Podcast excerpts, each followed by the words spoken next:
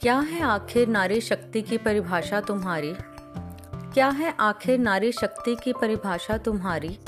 सहमी, सहती रहे हर बात तुम्हारी।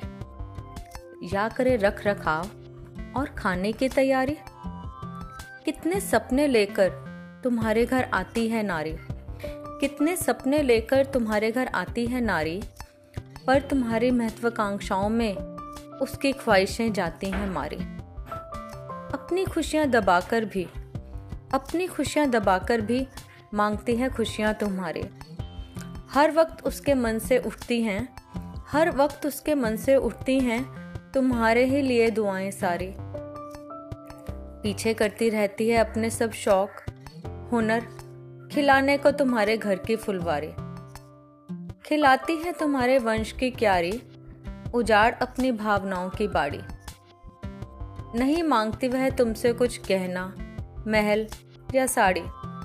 बस दो थोड़ी इज़्ज़त, परवाह, दिल में जगह और प्यार भरी नज़र तुम्हारी। याद रखना, हर सुख दुख में संग रहती है यही संगिनी तुम्हारी। सात फेरों के साथ वचनों को निभाकर, सात फेरों के साथ वचनों को निभाकर, सतरंगी रंगों से रंग दो फिर से नारी। ना समझो अबला उसको।